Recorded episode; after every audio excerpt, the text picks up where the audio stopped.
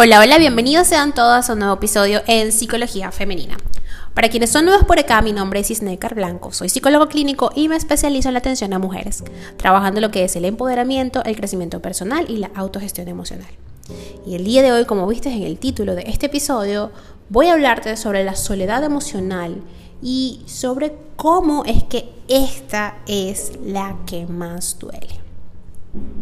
Este tipo de soledad genera angustia y sufrimiento psicológico. Es sentirnos vacíos a pesar de tener pareja, sobre todo al percibir que no hay apoyo, validación ni reciprocidad. La soledad emocional puede ser devastadora.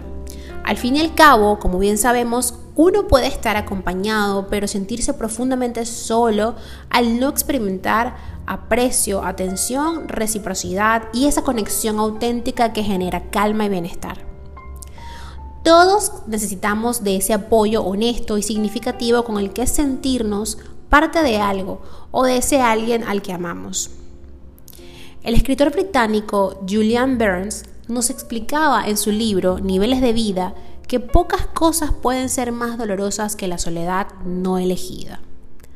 Así, según él, no hay nada comparable al dolor emocional que puede experimentarse al perder a alguien o al percibir que ese ser a quien queremos no nos corresponde.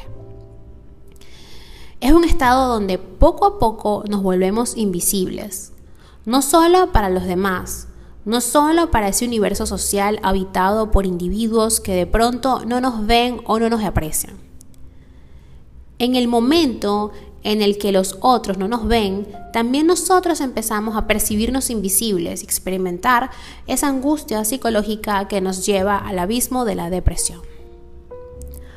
Cuando el amor, ya sea a nivel de pareja, amistad o entre padres e hijos, se sustituye por dolor, todo cambia. Ahora bien, es necesario entender un aspecto. El que alguien no nos deje físicamente o retire su afecto sobre nosotros es algo irreemplazable, pero no irreparable.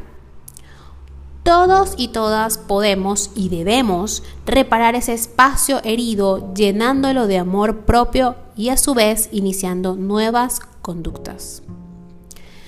La soledad es muy hermosa cuando se tiene junto a alguien a quien decírselo.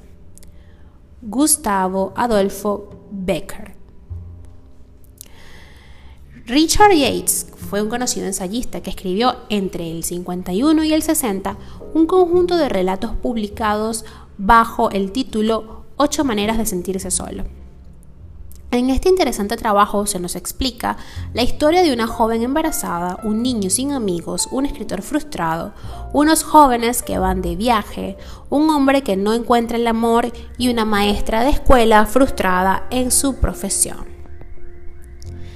Esos retratos sencillos representaban en sí mismos los distintos tipos de soledad que experimentaban el ser humano en un periodo muy concreto del siglo XX. Al día de hoy las cosas no han cambiado demasiado. No obstante, a esos testimonios dejados por Yates podríamos también añadir sin duda la de nuestros adolescentes y, cómo no, la de nuestros ancianos. Podemos tener familia y sentirnos solas. Podemos tener pareja y sentirnos irremediablemente solas. Porque la soledad social no elegida es dolorosa y hasta perjudicial pero la soledad emocional es igual de dañina. Veamos, por tanto, qué procesos suelen definir este tipo de experiencias. A ver, la soledad emocional se experimenta por dos tipos de realidades muy concretas. La primera es haber perdido a un ser querido, ya sea por fallecimiento o por ruptura. Y el segundo tipo se percibe en personas que aún teniendo una red familiar o de amistad percibe un vacío emocional. En ambos casos, las experiencias suelen ser del mismo tipo. Las interacciones mantenidas con el entorno cercano no son satisfactorias. La persona se siente incomprendida, no validada emocionalmente. Hay quien define esta sensación como vacío existencial.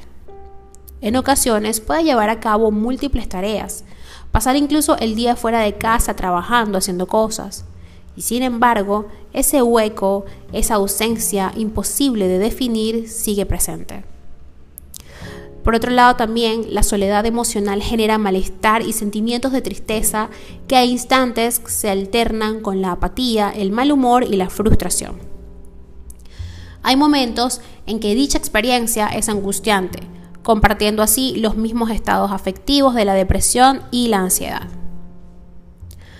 Pero ¿cómo podemos compartir esto, esto de la soledad emocional?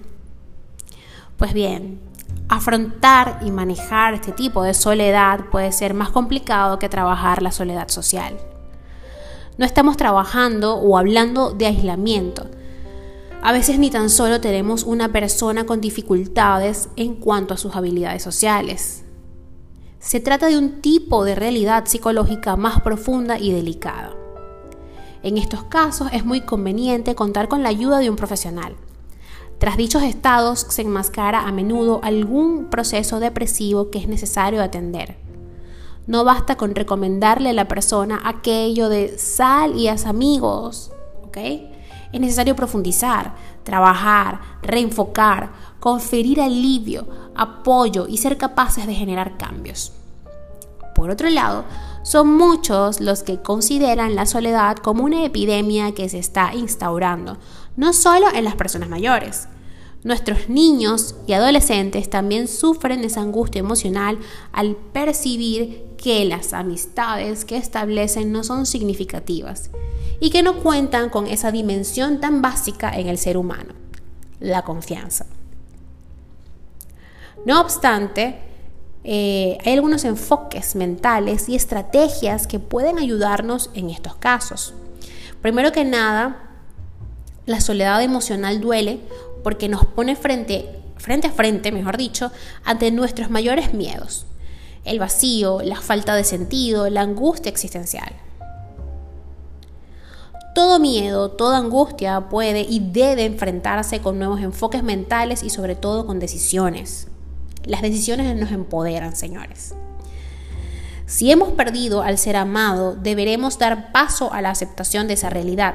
Será momento de vincularnos con nosotras mismas y dar forma a un nuevo plan de vida, a una nueva ruta personal donde hallar nuevas ilusiones, planes y motivaciones. Asimismo, si nuestro entorno no nos confiere afecto, reciprocidad o confianza, tal vez debamos replantearnos el generar nuevos lazos y relaciones. En estos casos es muy recomendable conocer personas con gustos afines. Partir de una pasión o afición en común es un modo de crear vínculos más significativos.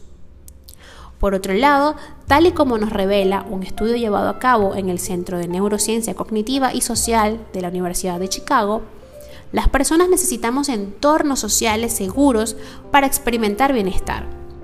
Por tanto, la inversión de recursos para rodearnos de personas que nos ofrezcan seguridad y confianza siempre nos dará alivio. ¿Okay? Y cuando hablo de la inversión de recursos, estoy hablando de inversión de recursos emocionales. Para concluir con este episodio, solo cabe indicar una vez más un hecho para afrontar la soledad emocional necesitamos ayuda psicológica. Debemos trabajar nuestra arquitectura psicológica, reparar los daños, fortalecer la autoestima y por encima de todo hallar un propósito de vida. Tal y como nos dijo, o como nos dijo, mejor dicho, Víctor Frank, cuando hallamos un sentido a nuestra existencia, las fortalezas despiertan. Hasta acá este episodio, espero que lo hayas disfrutado y si ha sido así, por favor déjamelo saber a través de mis redes sociales, en Instagram, Twitter, Clubhouse como Psicaplenitud11, en Facebook y en TikTok como psicóloga y Snaker Blanco. Que tengan todas y todos un hermoso sábado.